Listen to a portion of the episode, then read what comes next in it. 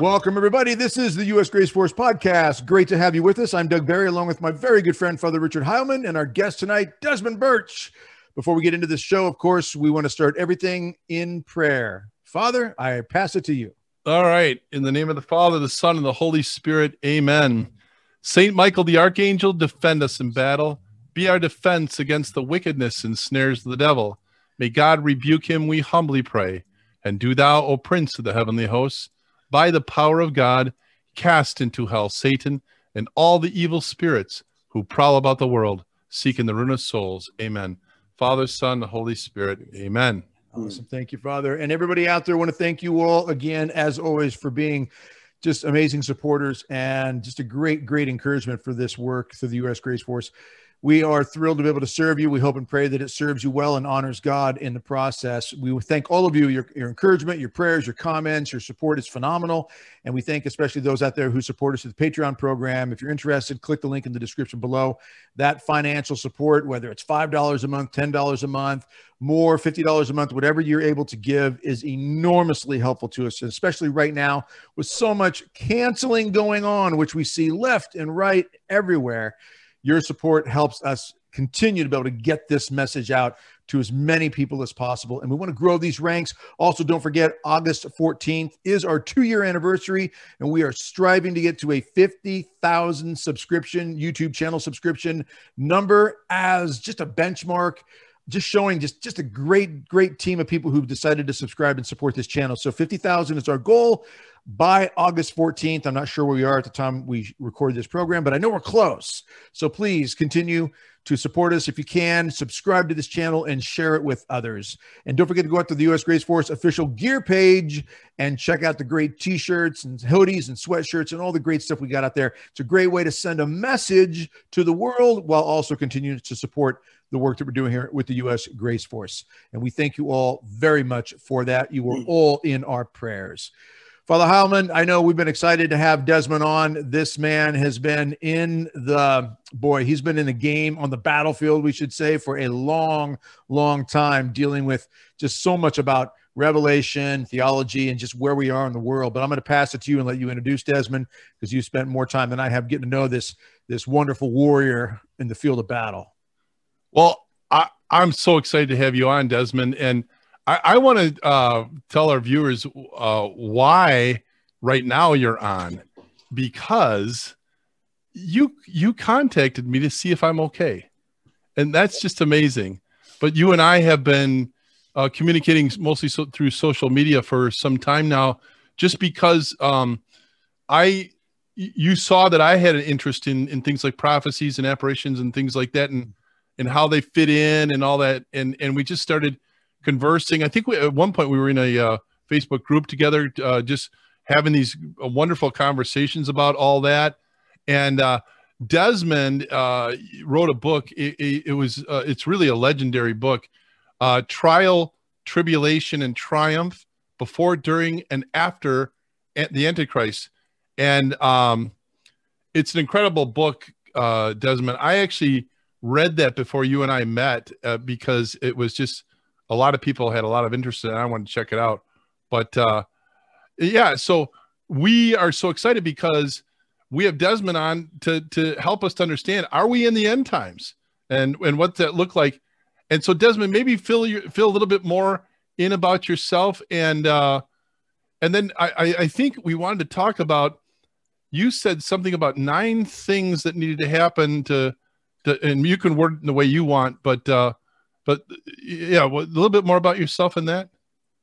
Sure, sure, okay. Uh, I've been uh, studying and between studying and teaching theology and philosophy, uh, church history, etc., for well over half a century. Uh, don't want to scare anybody to death, but I, I'm probably older than anybody else who's listening because. And you look was, 38. you do. You're very, you're very young looking man. Well, uh, I was introduced on a slow pitch softball team about 25 years ago. I was the oldest guy on it then, and they said they introduced me and said, and now for the only starter in this league who was born before the Jap attack on Pearl Harbor. I went for the throat immediately. No, it isn't. Yeah, right. anyway, uh, the uh, I've been trained by Benedictines, Jesuits, uh, all Sorry. kinds of. All kinds, Yeah, I was gonna, I was going to comment at that point, but Father, you beat me to it. well, Father Pach- Pacwa was here, he'd, he'd, he'd jump to my defense. Yeah, right. I survived years of Jesuit instruction by having four faithful old school Jesuit priest from my mentors. And when I when my uh, sense of the faith antenna told me that something I'd heard in a class was wrong, dead wrong, but I couldn't find the answer over in the library, which was a huge library, I'd go to them and say, "Okay, what do I do now?" They would point me to a, a shelf and the book where to find it, but they wouldn't tell me what was in it. Say, you have to read this chapter. And so I I burned the midlight oil to three or four. I said, "Why? Why don't you do something?" They said, "Because once you've done that, you own it. You will own it for the rest of your life. Nice. If we tell it to you, it'll just go in one ear and out the other, Yep. just like those professors' lectures." "All right, okay." At any rate, uh, the question of the end times was Hey, much. uh, can I stop you real quick, but Sure. before you did? Because you said you've been teaching philosophy and theology for 50 years. no, no, but no, you- no, no. Studying and teaching. Okay. Studying. But but but you've been uh it's been a project of yours, a personal project to study all of these prophecies. I mean, Yes. you're probably the world's leading ex- expert on these because of your diligence that you've given over 50 years to really tear into these. So I wanted to make sure that that we had that piece in there too. Okay. At the Yeah. risk of at the risk of wiping out something else is probably more important. I'll tell another very short story. I, was, I worked on a presidential campaign in 1972. The candidate I was working for was a devout Catholic. Uh, when I got back home, uh, an, an old friend of mine met me and he says, Desmond, I want you to read this book. I know your scholastic background. Read this book and tell me what you think of it. And it was a book on Catholic prophecies, tiny little book, but there was plenty in it. And so we met for lunch two weeks later. And he says, Well, what do you think? And I took the book and I spun it back to him across the table. And I says, Anybody who takes, you have to understand, this was 1973, 72. right. This, was, this was before the Arab oil embargo. I was in eighth grade, by the way, but go ahead. Well, I just got done from being a, pre- a press secretary on the U.S. presidential campaign. That's that's your second clue how old I So am. the problem here is that you look younger than me right now. So uh, it's just not fair.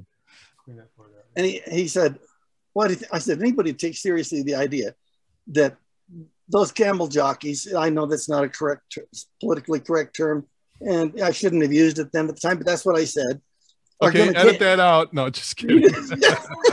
are going to are going to be, invade Western Europe, be, be a major cause of problem in the in the world before the year 2000. I said, such a person who says that doesn't have a clue about geopolitics in the 20th century. Do you understand what I'm saying? He says, yes. Two weeks later, the uh, the Arabs initiated their Arab oil embargo, and he called me up. I'd forgotten about it. He called me up and said, "Hey, what do you say we go to lunch?" I said, "Oh, okay." We get to the back, and he spins the book back to me. He says, "Want to read it again?"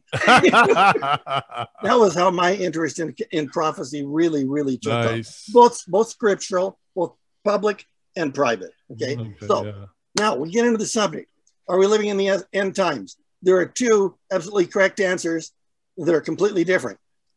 Saint John tells us uh, that uh, in in the in the Bible that we are all living in the last time since the time of, of the Lord's uh, Paschal mysteries, Passion, Death, Right. and Resurrection. Okay. Now that's one answer. The other answer is if you're asking, are we in the very end times? There is not a snowball's chance in Hades that that is the case. Now we're going to go directly into why. I've over the years uh, encapsulated nine steps that, that come from the traditional teachings of the church, which we used to get very clearly at least every three years uh, back in when I was a boy in the 40s and 1950s. Okay, the last of the eight of the nine steps below must be preceded by the one Jesus proclaims in the Gospel of Matthew in the following manner quote, and this gospel of the kingdom will be preached throughout the whole world as a testimony to all nations, and then the end will come. So, has the gospel been preached in the whole world? No, and to, we're going to go into that in a little bit. Uh, Pope uh, Pius XII, John Paul II, and Benedict XVI said, heck no. Okay. it has not happened yet. Um, now I'm going to read the nine steps. Just go through them. The gospel must be preached in the whole world. That must happen before any of the other following end time events can occur. Yeah. So we haven't even entered the nine steps yet, right? We Well, got- sure, we're, we're, we're, we're still in the evangelization of the world. Right, That's the first right, step. That's right. where we're at. Yeah. Okay. Go ahead. Go I'll ahead. be I'll be giving evidence for that later. Then after then comes what? The fullness of the Gentiles. St. Paul talks about the fullness of the Gentiles. That's when the when the Gentiles will for the most part, not totally, but for the most part, stop coming into the church. And then he says, when that happens, then then is when the Jews are gonna gonna convert to Christ. Okay. So we got we got that grace when when most many of the Jews rejected it when Jesus was here. He said, and when the Gentiles turn around and throw it back in God's face, he said, then it will be it, shortly after that will come the time when, when the when the Jews convert. I'm paraphrasing it, but that's what he says. Sure. Uh, now, uh, so the fullness of the Gentiles quite obviously hasn't happened yet either. I mean, the first step tells us none of this stuff could be happening, but I'm going to cover why. When the at, when the fullness of Gentiles is hit, Gentiles for the most part will stop coming into the church. Right now, anybody who's got access to the internet can look up and find out that the Gentiles are coming in to the Catholic Church, becoming Christians in, in massive record numbers and to the continents, Africa and Asia. End of discussion. Yes. If, end of discussion. Uh, the fullness of the Gentiles is not here yet. After the fullness of the Gentiles, then will come the great apostasy. Then the Gentiles who, who, who are already in the church in massive numbers, doesn't say all, it won't be all, but a, a heavy majority is the opinion of the fathers and doctors of the church. They will apostatize. Okay. Uh, what does apostasy? Well, now I'm going to cover that in a couple of minutes. Apostasy is not what some people think it is today. It is not, oh my lord, Marty Frickers in Bug Tussle, Texas. She stopped going to the sacraments and she believes in abortion. That's not abortion. That's not a, that is not apostasy. That's heresy. The church has always drawn that distinction. But people, the people are. Look at Joe Biden. Look at Nancy Pelosi. Yeah, they're great heretics. what, is, what, what is it required for them to become an apostate? Church has always taught the following. Must be involve three things: a bapt one, a baptized Christian; two, publicly, formally; three, repudiates his Christian faith. And just because a guy can have, er, er, you can take Arius, the heretic in the early church who denied the divinity of Christ, but there's a heresy that there was a time when the Father was not yet Father, implying that Jesus is just a creature of the Father. Does the church call him Arius, the apostate? No. He never repudiated his public faith. He was a heretic and they called him so. He was a heretic. Okay. Then you go down a little bit later, you find Julian the apostate, who had been raised as a Christian. He was adopted by Christian parents, given a tremendous education, became a great military leader in the Western Roman Empire. And the empire was divided in depending upon who was counting three or four parts, not one whole thing anymore. And he thought he came to the conclusion if we just go back to the worship of, of the Roman gods and the pagan mystery cults mm-hmm. again, that'll be the glue that'll put the whole empire together and I'll be, I can be heaven, king of the hill again. No, no. Did the church call him a mere heretic? No, they called him what he was an apostate. He, he was a baptized Christian who publicly, formally re- repudiated his, his in toto his faith in Christ and his church. End of discussion. That is not going on today either, with, with rare exception. Most of the people being called apostates by various people today, just many good men and good women are saying this kind of thing. They just haven't thought it out well enough. That's all. I'm not trying to throw rocks at them. There's people I love and respect who've been saying this. Okay. They simply don't, they don't even know what, it, what the church defines an apostate as. Okay. Let's, let's, we don't have that much time. Let's keep rolling. Okay. Um, then after the, after the great apostasy, that sets the stage for the, for the appearance of the Antichrist. Then the great Antichrist, the son of perdition comes. That's the fourth step. Then comes the two witnesses to the book of Hey, Revelation. hey, can uh, can you give a little insight into what the Antichrist looks like? Because I know that's another one that people throw around. Right. what do he looks like? Well, w- w- I mean, not like does he have thorn or horns and a tail, but you know, but what is that person? Uh, how, how do you describe what Well, that? yeah, and, and we hear that there's the spirit of the Antichrist, and then there's an actual man who's an who is the Antichrist. Right. Can you can you break that down and define? The spirit that? of the Antichrist has been in the world since Jesus resurrected. Okay. And the scripture says so.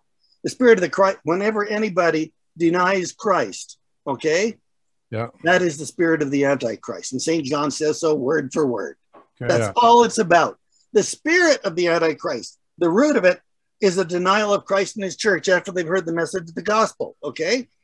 Uh, the the uh, the great granddaddy of them all comes at the end of time, the fathers of the church are united, united, and I can't we don't have time to go into this, but you can find it in my book, Trial, Tribulation, and Triumph, laid out in Get that book. It's it's it's in great detail. All these things that we're talking about here, we're just skipping over the tops of some waves. You read the book, you're gonna get you're gonna get the full Right, story. Right. Okay. Right. So, uh, the uh, uh, where was I? Uh, we were at the Antichrist, and then you were going to move on to the next yes, one okay. before I interrupted you. That's all right. Uh, the, the, there- the the traditions of the church, the traditional teaching of the church is that he has to be a Jew. Where does that come? The book of from the book of Daniel. The Jews, most of the Jews are hornswoggled by the Antichrist when he comes, the same as most of the Gentiles. Scripture says that. Okay. What does that tell us if the Jews fall for for his blandishments? He's got to be Jewish and able to prove it. Because, Huh. Are the Jews going to accept anybody but a Jew as the Messiah? Of course not. Most of most of my fellow students in, in first, second, or third grade under sister could have told you that. We knew that much. For six year olds in the church, in uh, many cases, knew more about their faith than many adults today in my generation. Mhm. Okay. And I've tried not to make that too offensive. I hope I don't mean to offend anybody. Okay. Um, then, well, then after that, the, uh, we don't have time to go into it. The, these two witnesses perform miracles that the fathers and doctors of the church say came from the oral tradition. Uh, that, and it ends with them bringing the, the Ark of the Covenant. They get it from Mount Nebo, bring it into Jerusalem. The Jews realize the Antichrist doesn't have the Ark of the Covenant. These guys have the Ark of the Covenant. He's got to be a phony. And it's after that that the oral tradition of the church says that the Antichrist will try to simulate Jesus' ascension. Okay Wow. and he gets up into the air and jesus says michael it's your time. Go get him. Wow. michael nails him with a lightning bolt and he falls, falls screaming all the way to the ground. Wow. now that's not dogma of the church but it is a consistent tradition that comes from the, from the infancy of the church. Okay? Then comes the, the, you got the massive conversion of the jews after they see that. Then comes the death of the antichrist which i just described. After that according to st robert bellarmine and all the great and he was the last doctor of the church to do in-depth, in-depth study of the church's eschatological teachings. He says he used the word latin word statim at once or immediately or very quite soon. Says immediately after the death of the antichrist or shortly thereafter that there will be a, a period of time for people to repent and and and and reconvert or if they never before do it then. Then after that comes the trumpet Wow. and and from that point on it's either you're going to heaven or you're going to be a crispy critter There's Now, does that happen, uh, Desmond, in an instant or over a short period of time, in a long period of time, or don't you, or don't we know? that's what that's what happened over well, when you- uh, I'm think actually thinking about the last two. There's a short period of time.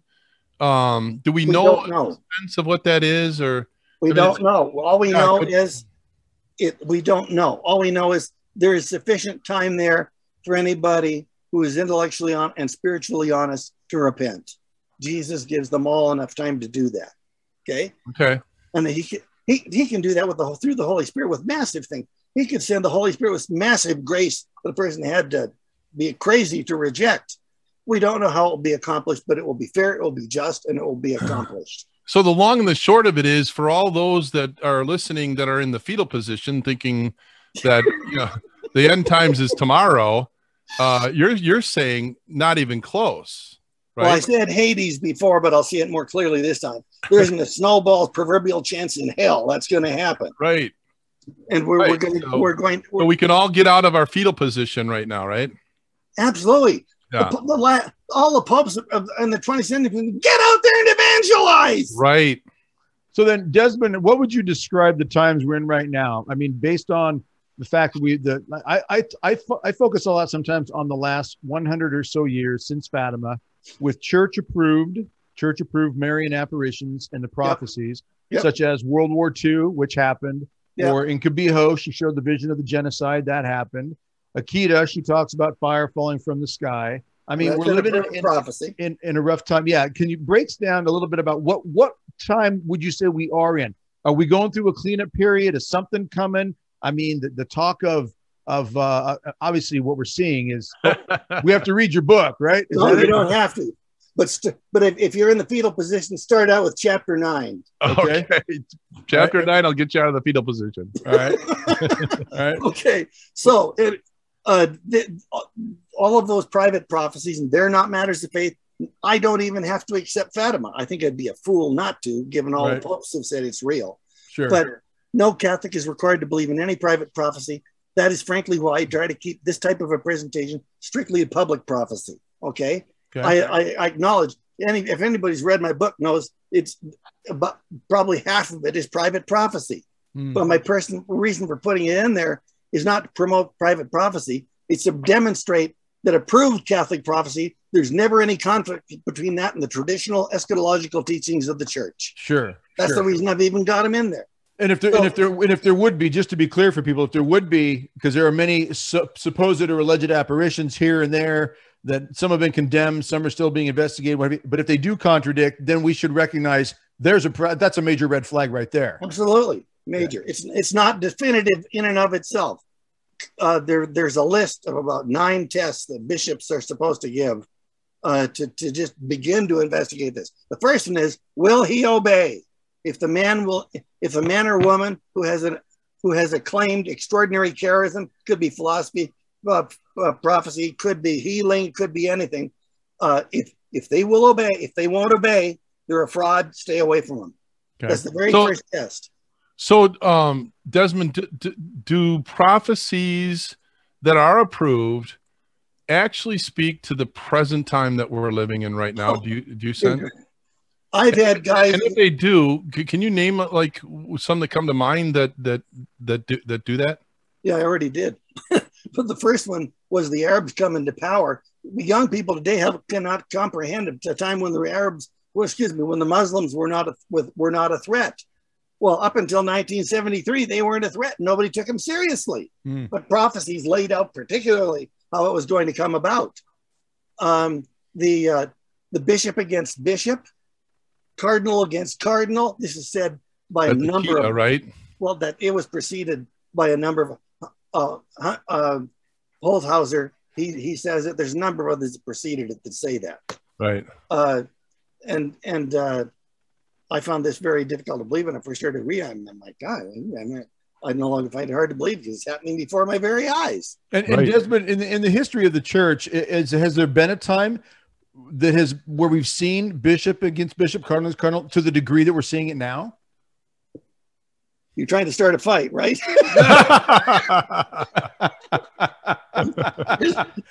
there's my my answer to that is heck yes. Okay. Uh, the uh, but there are any number of scholars, including a couple of popes, have said Desmond doesn't know what he's talking to. So if you ask me who you're to listen to, the Pope or Desmond, I'd tell you the Pope. But I think that I'm right on this. That it's a matter of perspective. In the Arian heresy, it was so bad yeah. by by by 357, the Council of Nicaea condemned the Arian heresy, which denied that Jesus was divine in the in June of 325 AD. Okay, by 357, uh, w- frankly, through a lot through the help of so-called Emperor Christian Emperor Constantine, who was not a Christian, he wasn't even baptized till two weeks before he died. That's the historical facts. Put enough put enough heretical bishops in power, and had enough of them sent to the metal mines, and uh, uh, had their tongues cut out, etc. As Father Philip Hughes, one of the greatest church historians of the 20th century, said, by the, by 357, at that time in the Council of Sirmium, you could count the number of bishops who were faithful to Christ and his church, who were still in possession of a diocese on the fingers of less than two hands. Wow. Yeah. Wow. It's been, it all depends what what monocle you're look or what's what filter you're looking through. Right. So, but when we so when we hear this in '73, for example, from Our Lady in Akita, Japan, she's obviously not talking about back then. Do- She's referencing where we are now. Then, um, how do we put uh, that in perspective? Uh, Is it is it basically could could it just be her telling us, look, here it comes again, and because she does line this up before she gets to the point of fire falling from the sky and a multitude Right. of the world being annihilated, right. which is a little different than the past. Yes, it is. and, but even even uh, the sister at Akita admitted these were these were uh, conditional prophecies. Okay, that's conditional upon do people respond with grace, and if you, that's why Father. It's imperative that Father remains free and able to run Grace Force. That's a hint, strong hint. Thanks, man. because we need we need people who who've got their heads screwed on straight, who aren't panic artists, who can look at what's going on around us and say, "Hey, it's all been prophesied before. It's been this, depending upon how you look at it, it's been this bad and worse before." The Arian heresy was not the only example I could give you. I could give you a number of others, but people don't study history anymore, not in any depth. You know, one Okay. point one point I made at one time, uh, and I think you and I might have had a discussion about this, is that I look at our times and I came up with a term for it, and I called it stealth Arianism. and, and what I meant by that was, No, I agree. I agree, one hundred percent. yeah, that that in the Arian heresy, they just openly just said that you know, he's not divine, but now they they no one will do that, or virtually no one will do that. That and and yet their their example or I'm sorry, the evidence is there that that uh, they don't believe that that, that he's that Jesus is divine, or or didn't we just see? I always remember the date now because it was so striking, stunning.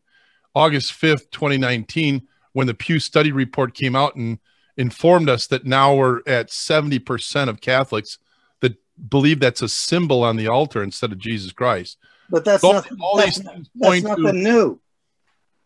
Yeah. Go read reread TTT. I I said it was seventy Ooh, I'm going percent. to call it TTT from now on. That's Yeah. cool. I, I said that it was seventy percent clear back when I wrote TTT, and and it was first published in nineteen uh, ninety six. Wow. Hmm. It Really? hasn't gotten that much worse percentily. If anything, it's getting gradually a little bit better by a little bit better. I've been around long enough to see the signs. Wow. Well, I you know I Because I you were born before Pearl Harbor, right? Is that- exactly, man. okay. Yeah. now- I, I guess I I guess now that you put it that way, I, I could agree with that because you know I always harp on the seminary that I went through and we and I I'm sorry I apologize to the viewers because they heard this 20 times already, but we weren't offered one minute of Eucharistic adoration in the 1980s in all my seminary training. I So understand. yeah. So you got the the formators of priests.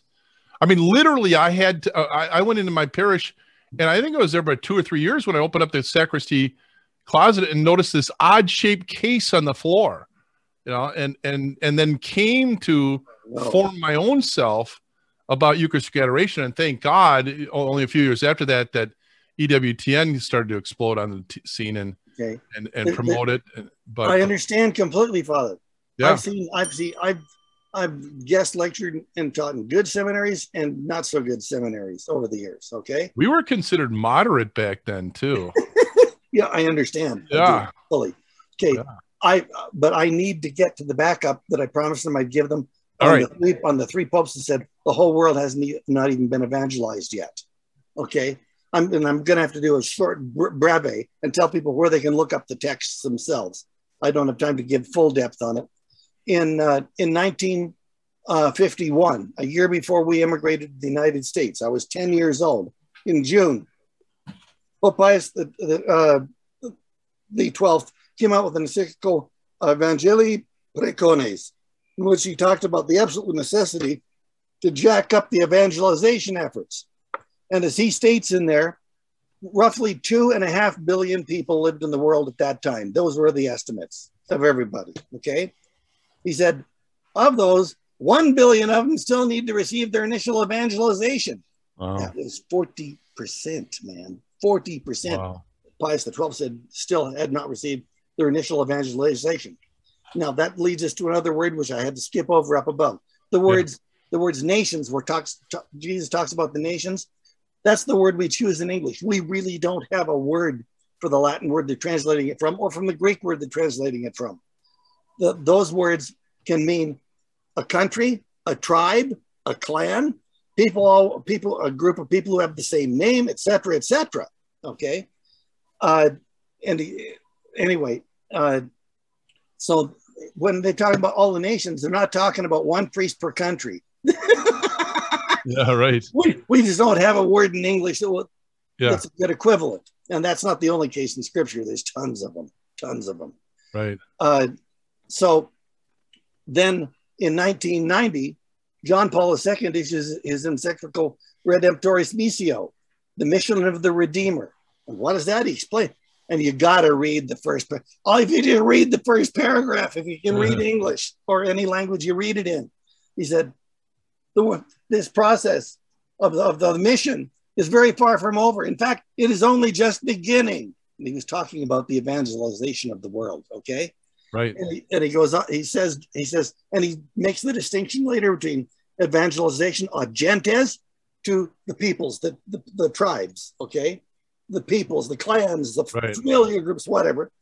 And the the new evangelization which is the evangelization of people who who have been previously received their the, the initial evangelization but have since lost the faith. Like Right. where? Like western europe. He was pointing his Yep. finger directly at western europe. And then and he also knew it was that bad in the united states. He did. Um okay Is that sort of is that sort of like Christ saying, "Go first to the uh, the house, the children of Israel"? yeah sacred like scripture? that. It's- like- it- it's, it's related Yeah, Sure. yeah, yeah. Okay, now, uh, in uh, 20 years after that, in 2010, uh, Pope Benedict was giving a major even uh, catechesis and uh, and exhortation at St. Paul outside the walls in Rome, uh, in which in which he sta- and he, he recaps what John Paul II said in Red- in uh, in uh, Redemptoris Missio, and he says basically, and then he said right right at the end of his quotes from from Redemptoris Missio, where John Paul said the whole world has not received its initial evangelization. He's, he says there are regions of this earth that have never yet received their initial evangelization. Benedict said that in 2010, and uh, if you want, I can I can send stuff later uh, that you can maybe make offer some way because we're running out of time here. I know we are. Uh, so this is just what I've covered is basically just not not just the, the, the waves.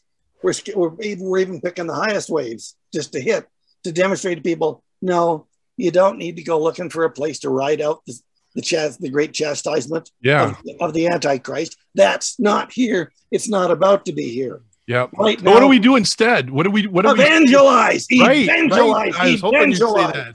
I was hoping that was the word he would use. That's what the popes say. Yeah, if we believe what they say, and they've been saying it every, they've been saying it all the 20th, 20th and 21st century. Even Francis is saying, evangelize, evangelize, right, evangel, go, go there forth and evangelize. Right. Yeah, you know, you know, Desmond. I mean, I've never been. I've never. I, I agree with you. I mean, obviously, you're the expert on this. I've never been concerned about us being in the end of the end times. That oh no, here it comes. This is it.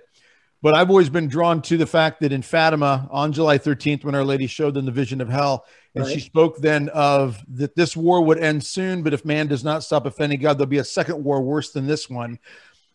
And I've always looked at just kind of the practical facts that at the time, like in America, for example, alone, those attending mass back in the 1930s was much, much higher than it is now. Uh, faithfully, obligation, and so forth. Contraception wasn't legalized. Pornography, people like Hugh Hefner and Larry Flynt hadn't started their corruption, which has now become mainstream. And now we're hearing in the news, even in the last week, that they're teaching about you know pornography and and self abuse and all these things to even first and second graders um, in certain know. places. I know where you're available going. to- It's I know where you're, I know where you're going. Could I answer it? Yeah, yeah, yeah. Because I mean, the, the second war happened, and, and I'm not concerned about the end times. I'm concerned about what's going on right now in my family, my life, my culture, my generation, and the generations to come. I've never said this in a broadcast before of any kind, not on EWTN, not any of the places, but I'm going to say it now. Okay, is this going to get us taken off the platform because you say something? so, so no, no, no, no. Because I want it to be spicy. Yeah, go for you, it. you may have you may have a lot of people are very offended with what I say because he's okay. talking about my parents or my grandparents. Yeah, I sure am. Yeah. Uh, okay. In, in in 19 on the last day of 1930, the condoms came out in, in 28. Okay. Right. Okay by 1930, Pius XI was being told that all over the world, Catholics were running out to grab them. Catholics, practicing Catholics, good Catholics. So he puts out an encyclical called Casti e Connubii, right. in which he says, You can't do that. Right. Okay. Right. This is going to lead to breakup of the family, the, the devaluing of women by men, eh, bad for the kids. I mean, he, all he he predicted all the same stuff that uh, uh, Paul six talked about in Humanae Vitae. the fact of the matter is, nothing much had changed except it had gotten much worse by the time I was an altar boy. I became an altar boy when I was seven years old in 1948. And there were two things I'd noticed before I became an altar boy, but became starkly clear to me afterwards. Number one, the hardest, the thing that made it hardest to hear the priest who was speaking sotto voce, you know, quietly, many of his prayers, which we older boys had to be able to hear to know, you know, what we were sort of jump up and do right. next, right? But sometimes the clacking of the little old ladies whacking the backs of pews in front of him with the rosary beads was so loud we couldn't hear what he said. and I knew that wasn't what Jesus had intended for the best way to attend Mass. I'm not saying they weren't they were doing anything immoral. It's just, well, the other one was roughly 10% of the families had more than two or three kids. And then didn't even have that. They constituted about 10%. They took up a, an, most of them took up an entire pew or most of a pew. That was by 1948. Wow. And it got worse hmm. every year. I was an mm-hmm. older boy up until we left the United, left Canada and came to the United States in 1952. And I, but I observed the same things at St. Mary's in Centralia, Washington. Okay. I observed the same thing down at Long Beach, Washington. I don't remember the name of the parish there, where, where my dad was a head engineer with the highway department. it was the same thing. And then after after the pill came out, it was it was awful. Yeah. I'm this is not put down on my wife. I kept looking for a nice girl I could take home to introduce to my mother that, that, that I had some attraction to, obviously. But, mm-hmm. uh, and I kept looking around and I wasn't finding him. And then he, then he introduced me to a Lutheran girl who was raised as an old fashioned Christian girl. Okay. She converted to Catholicism, of course, having it had nothing to do with me. When I asked her, when she called me up and asked me if I wanted to. She invited me over for for uh, a T-bone steak and Heineken's. She knew the way to. She didn't. Her mom didn't need to tell her the way to a guy's heart is through his stomach. It's That's right. if you girls don't know that, it's true. It really is true. uh, so I thought, hmm, well, I guess I could. I don't know what's going on, but I'll go. She says, I'm become. I'm being received into the Catholic Church. She said, a couple of three or four weeks from that. Then I said, but but well, but no, I said to her, she said, when do you want to get married? That was how it's happened. And I said, you said we couldn't get married unless we were of the same faith. And I said, I, I just can't go through that again. She says, I'm being received into the Catholic Church in about two or three weeks. Wow. I said, are you doing this for me? She says, you had nothing to do with it. Wow. she said, if I had to make my decide, mind up to decide to become a Catholic or not, based upon you, I would have said no. She said, oh. but, but I am, but I am in love with you. And I thought, geez, yeah. things must be pretty bad out there. She'd settle for a guy like that. so it told me the boy, guys and the girls were having the same problem. Finding somebody yeah. faithful. So you he, saw this breakdown then happening? Yeah, from, all of it. I've lived it. Yeah, yeah. Well, the girl, most of the girls in the universities I was attending after the after the bill came out were succumbing to pressure from the boys, and I realized that what had kept them pure before was fear of getting pregnant out of wedlock, mm-hmm. not Yeah. And that's when I that's when I really started to realize how bad it really was. Yeah. And Well, the sexual revolution, right? yeah, but I Yeah. wasn't judging them. I was sure no paragon of virtue. Mm. The truth is, after having been outside the sacraments for many, many years, I went to confession and got back into the good graces of the church three days before I got married to Jean. She never found that out until we're up at Korak in South Dakota. I don't think I, I'd ever told her that before. So I'm not trying to pass myself off as some paragon of virtue who was Right. judging women. I, I, I- no, it's just I knew what the object was. I wanted somebody my mother would be proud of. right. Right. And So as, as my dad said, son, it wouldn't matter if she had three eyes, one in the middle of her forehead, as long as she's practicing Catholic. That's all we want. That's all. Yeah. They, they were old-fashioned Catholics. Yeah. Uh, at any rate, But Uh, but, but e- even that concern for a lot of people has has seems seems to have shrunk. I mean, yes, hold, that that kind of bar being held up is not a major major uh, pillar for people. it's growing. It's Yeah, I, I- I growing. do, I do believe it's coming back. Yeah, because I, I, in 30 years of traveling and speaking, I've had so many people more and more come up and say, "Where do we find the good ones?" So yes. I do know there's more of it out there. and it's the girls asking that question as much or more than the guys. Yeah, oh yeah, yeah, it is definitely. I, yeah. When I asked my dad, where am I going to find her? He says, You want to find her in a bar or a dance hall? yeah, yeah, I said, Where will I find her? He says, In church. yeah. Well, I, that isn't where I met Jean, but uh, I started attending their services. Hmm. That's how bad off I was Hmm. because I wanted to marry her. And uh, it was so bad. I was on up until it came to push and shove. I was toying with the idea just between us girls of of uh, throwing over my Catholic faith so I could marry her. Wow. You haven't got any you haven't got any precocious aid here. I've got a lot of stuff to explain when I die. Uh, or go to confession yes, yes. Don't because that kind of takes care of it. Yes, it does. Yeah. I, I, I thought I felt like I was floating through the air when I got a confession Yeah. I, I just, I just So, so Desmond, as, as you as you've seen everything unfold, you know, and, and yeah, we're we're we've got 15 minutes or so left in the show here. we do. roughly, yeah, 15 minutes. Yeah.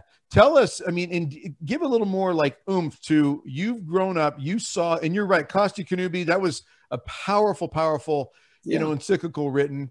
Um, and that was right at the time the conference of Lambeth had just occurred. Yeah. And so the conference of Lambeth, the Anglican Church, opens the door, opens the floodgates. Even Yep. though I think the majority of what 27 of the of the federal council, national council churches, whatever that was, other denominations came out and said, "No, we don't want to do this." That's right. It had opened up the door, and then boom, one thing after another led to where we are now, to where they just reported that fifth graders in Chicago are going to have access to condoms this fall, next month, August. You know, the insanity of what's going on here is is just beyond the pale. So we see it. Anybody watching the news for even five minutes can see we are facing some real moral deprivation. Father Tomley, at the day we record this, he gave a powerful homily on July 9th. People go out and see Father's homily of July 9th, Father Hallman, where he talks about how we're supposed to stand by and just let men walk into women's bathrooms and we're supposed to accept someone's new pronouns and all of this stuff Right. but they need, to, they need to evangelize and really really take it to the, the evil forces that are out there with the weapons of the church is, is is so imperative now can you speak to that Yes, I can. Very definitely, I can. The key to being able to get people to listen is not to judge them. I've done plenty of judging in my life. Uh, you can you can you can do fraternal correction with love. Yep. The Holy Spirit had to show me how to do it. I couldn't figure it out. Surprise, surprise, on my own Yeah. uh, I've been praying for years for the ability to love, truly love my enemies, not as second nature, but as first nature. And it isn't always there on the first on the first hit, but it a higher and higher percentage of the time, each month, each year, I'm able to do it. There are other times when the Holy Spirit just lets me founder on my own, and it doesn't turn out so well. Um, do not. Jesus said, you, you, we, he ordered us to for love, uh, to uh, forgive, pray for, and love our enemies. Yep. He didn't say, "Geez, if, guys, if, if if this sounds like a good idea to you, you might give it a try." Uh, Father could probably tell us exactly what the words are, but he, he said, "No, you must love. You must love." Right. Well, it, it depends on the translation. In some other languages, it says must love. In English, it just says love, but in other translations, it says must love from other languages. I was thinking uh, when you were talking about that confession, you know, and you're you're you're so elated, you're back in God's good graces Yeah. after, you know, uh, live living that worldly life. I had lived in constant fear of death for years. wow. Hmm. And, and and oh, I was thinking about Do you want to know? Do you want to know the story of how it's right on point? all right, When I was 14 years old, I went to confession during a mission in Lent. And there was a, we had a, a, a redemptorist there, if I remember correctly. That's they gave almost all of all the missions in those days. Uh, came and he was quite elderly, and I went to confession. And I I said something to him like, "Oh, I'm glad you're here, Father." I said, "You know, Father knows the sound of my voice. I've sung in the choir with him. I'm one of the older boys." And I said, "Thank you, because I get somebody who can I can confess this to." And and and he says, "That's a terrible sin of pride." The whole church is full of my Catholic, fellow Catholics in a small town of eight thousand people. We had this one church. He continued to rail me and tell me what a terrible person I was for about 35, 40 seconds. oh my gosh, It took me 14 years to get back into the confession. oh my gosh, wow. You have So to do, that- that- you to have to me, do with I- love. Well, and I I listened to that story and I think that, that that's like demonic, you know that that that he would do something like that. I mean, it's I don't like- think he realized what he was doing. oh he was- wow. He was he was sold he shouldn't have been doing missions anymore. Uh, Wow. You know, I'm I, was thinking about uh, some of my favorite uh, times in my own priesthood. I've priest 33 years this year, and uh, which is this is my death year, by the way. Anyways, uh, but you guys get that joke, right? No, Yeah, that was- Jesus lifespan 33 yeah, that was the age of Christ. oh, oh, I got, I got. Yeah. But, Escape. Uh, anyway, I don't know what it got. I'm so, I apologize if that embarrassed you hearing a story like that about a priest, Father. I did. I No, no, plan- not I a bit. No, I didn't no. plan on saying that. That just came No, out. no, no, no, no, no. Because I'll bet you there are a lot of people out there that can identify with what you just said there. I can guarantee it. Yeah, and and uh, but what I was going to say is when I when we get in the confession, uh, someone who's on the other side, we don't know who it is, uh, because I I believe in screens, by the way. But anyways, um, you don't know who it is, and then you hear the words, "Bless me, Father, for I've sinned. It's been twenty years, or you know, twenty five years since my last confession." I mean, my heart just starts pounding, you know, just for love. This is awesome. And I, I kind of half jokingly, I, I don't know if other priests call it, but I call him a big fish, you know? Yeah. that- yeah. That you Got a big one here. Got a big yeah, one. we got a big one here. This is a 20 year away one. But, uh, but, but the reality is though, praise God, you know, and, and, and I was watching you raise your arms like this uh, when you went to confession after 14 years, you know, and, uh, and, and, and how, how amazing that was. And, and you're right that uh, evangelization is not about judging. And, and judging oftentimes can be seen as synonymous with condemning. Yep. that means that you're done. There's no help for you. You actually look at the culture right now. That's the way they they treat each other. Look what you did did back and you tweeted this when you were 12 years old or whatever you know and they're like 45 now. And, and, and so they you're done because you did this thing. No no. I mean we, we all are a bunch of idiots. We've all done dumb things. And amazingly god in that moment uh, in that that precious precious gift of the sacrament of mercy we are wiped completely clean. And i i try to reassure people too if i sense a little bit that that um they're not sure of their confession i go listen the only thing that wouldn't be forgiven right now is if a sin came to your mind and you said nope i'm not even though i know that's a sin i'm not going to confess it so It's the one you you confess, ones you confess, and all the ones that you didn't remember at this time. So if you walk away, and the point is, I'm trying to make here is that God wants to give us that fresh start. He wants to hmm. eh, eh, the new beginning, and and, and so and again, I loved when you did this about your confession, Desmond, because it should be that way where this is awesome. Okay, you know, God, you know, I'm two all other in. people I know who I know who felt that way. What's that The that? woman at the well Yeah, and the and the woman caught in adultery. yep, They felt that way. yeah. you know one of the but one of the things that's made it so much harder these days i believe is i mean when you look at the fact that the seven spiritual works of mercy the first one is admonish the sinner and Yep. even the word admonish has a harsh sound to it In English. really yeah yeah but in general we have a responsibility to tell someone if Yes. they are veering away from god if they're on the wide road but to do it as st paul says in charity but you still have to do it you know Right. jesus ate with the sinners and so forth but he always called them to repentance but our world today has become so snowflakish that I know. everything hurts our feelings The Right. trick the trick is this. If you are judging them and you're just trying to act like you're not, they know it. yeah you, yeah you can smell that a mile it. away yeah. Yeah.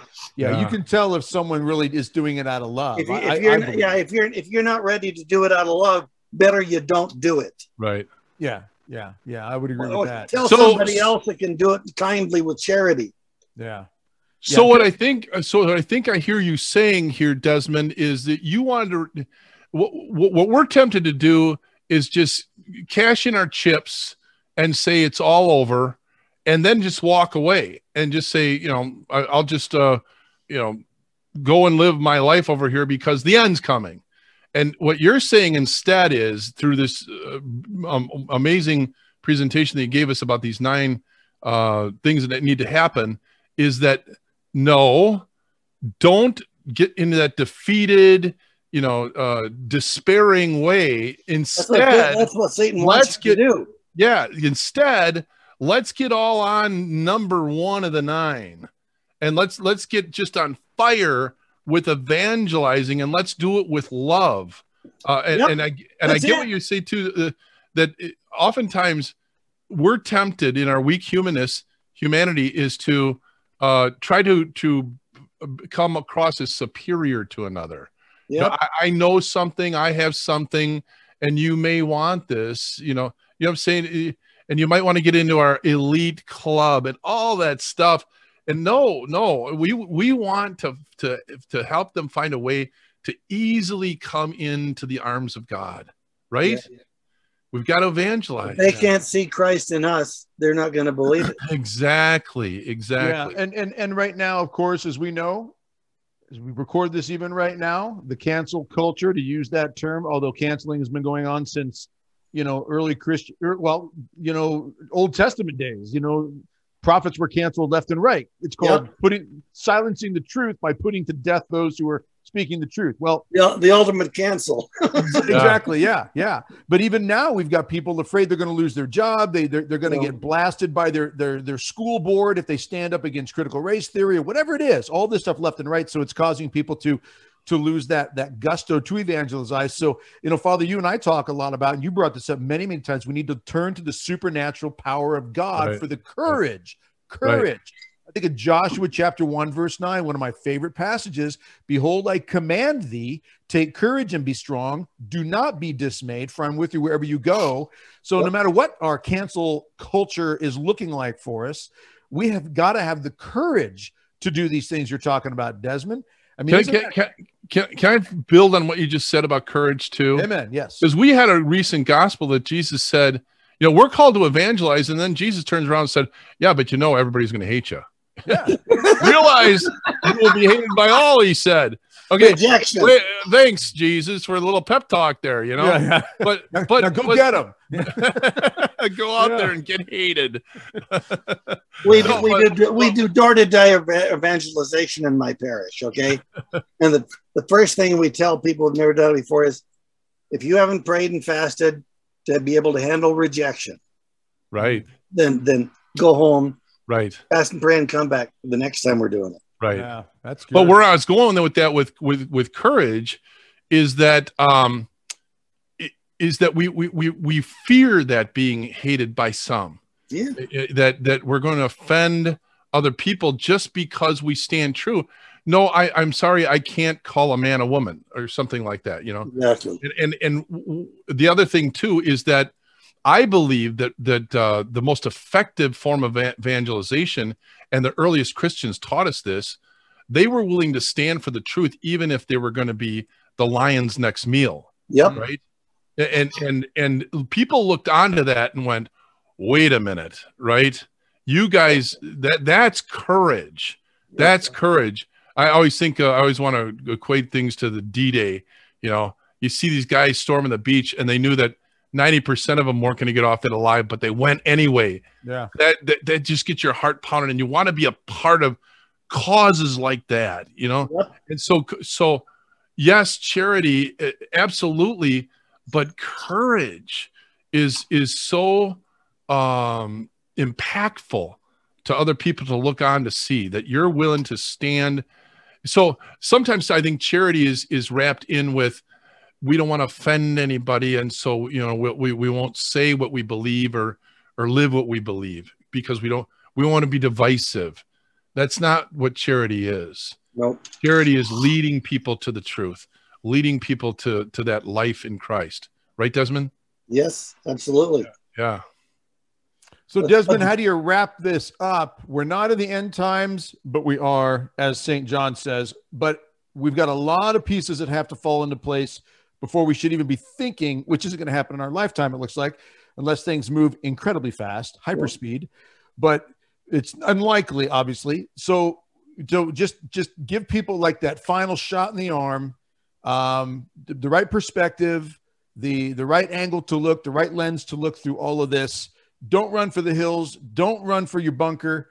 Get out there with the courage and the love and the zeal and make it happen. What, what, what like, what, how would you wrap it up?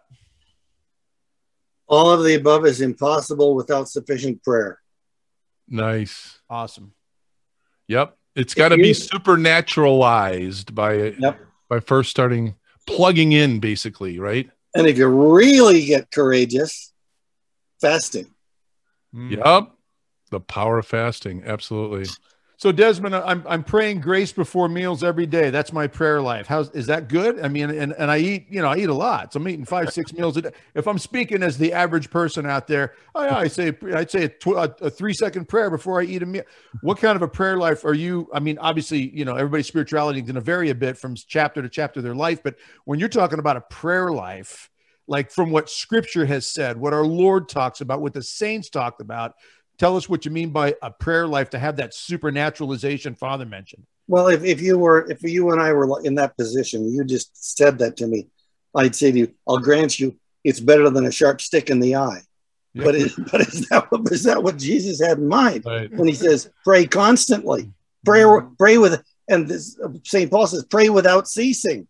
that, mm. that that's so true you got to converse with god all day long Yeah, yeah. you know i i throw up little prayers you know I, I i've been doing i love you daddy lately. I don't know why i've been inspired to do that.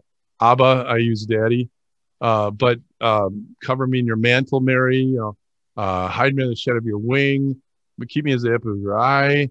And then just thank you jesus and and all this you, just all day long just to keep because why? Because th- that in that way you're expressing faith that you do believe in the existence of God, and if there isn't a, a God existing, then He's right here.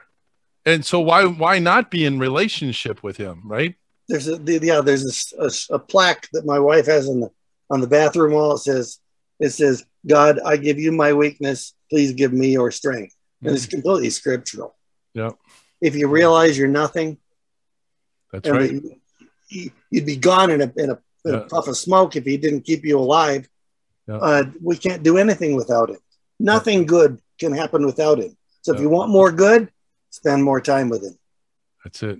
Yeah, It's a great way for us to end. yeah. That's awesome, Desmond. This has Awesome. been great, Desmond. Thank Yeah. you so much. This has been awesome. Well, I hope I didn't send offend any grandmothers or, or, or parents out there when I talked about the 30s, 40s, 50s, 60s. Yeah, right, right, right. No, I, I think a lot. I think a lot of them would look back and say, "Yeah, you're right," because they lived Yeah. through it too. I mean, they they they've seen it. They, I mean, I'm I'm I'm the youngest one here of the three of us, but I, look, I remember the 70s. I was born in 65. I remember things breaking down in the 70s, the TV shows, the Yeah. music industry. I saw things, you know, just getting kind of whoopy and weird in the churches when all of a sudden our high altars were ripped out and put in with some mosaic kind of shiny, glimmery thing. I don't even, it just makes me, Yeah. turns my stomach. Father, Son, the Holy Spirit, amen. And Come, Holy Spirit, Yeah. fill the hearts of your Hearts of your faithful and kindle them the fire of your love. May Almighty God bless you, the Father, the Son, and the Holy Spirit. Spirit, amen. Amen. Amen. Thanks, Thanks, Desmond. Desmond. This is great. Well, thank Thank you you. guys.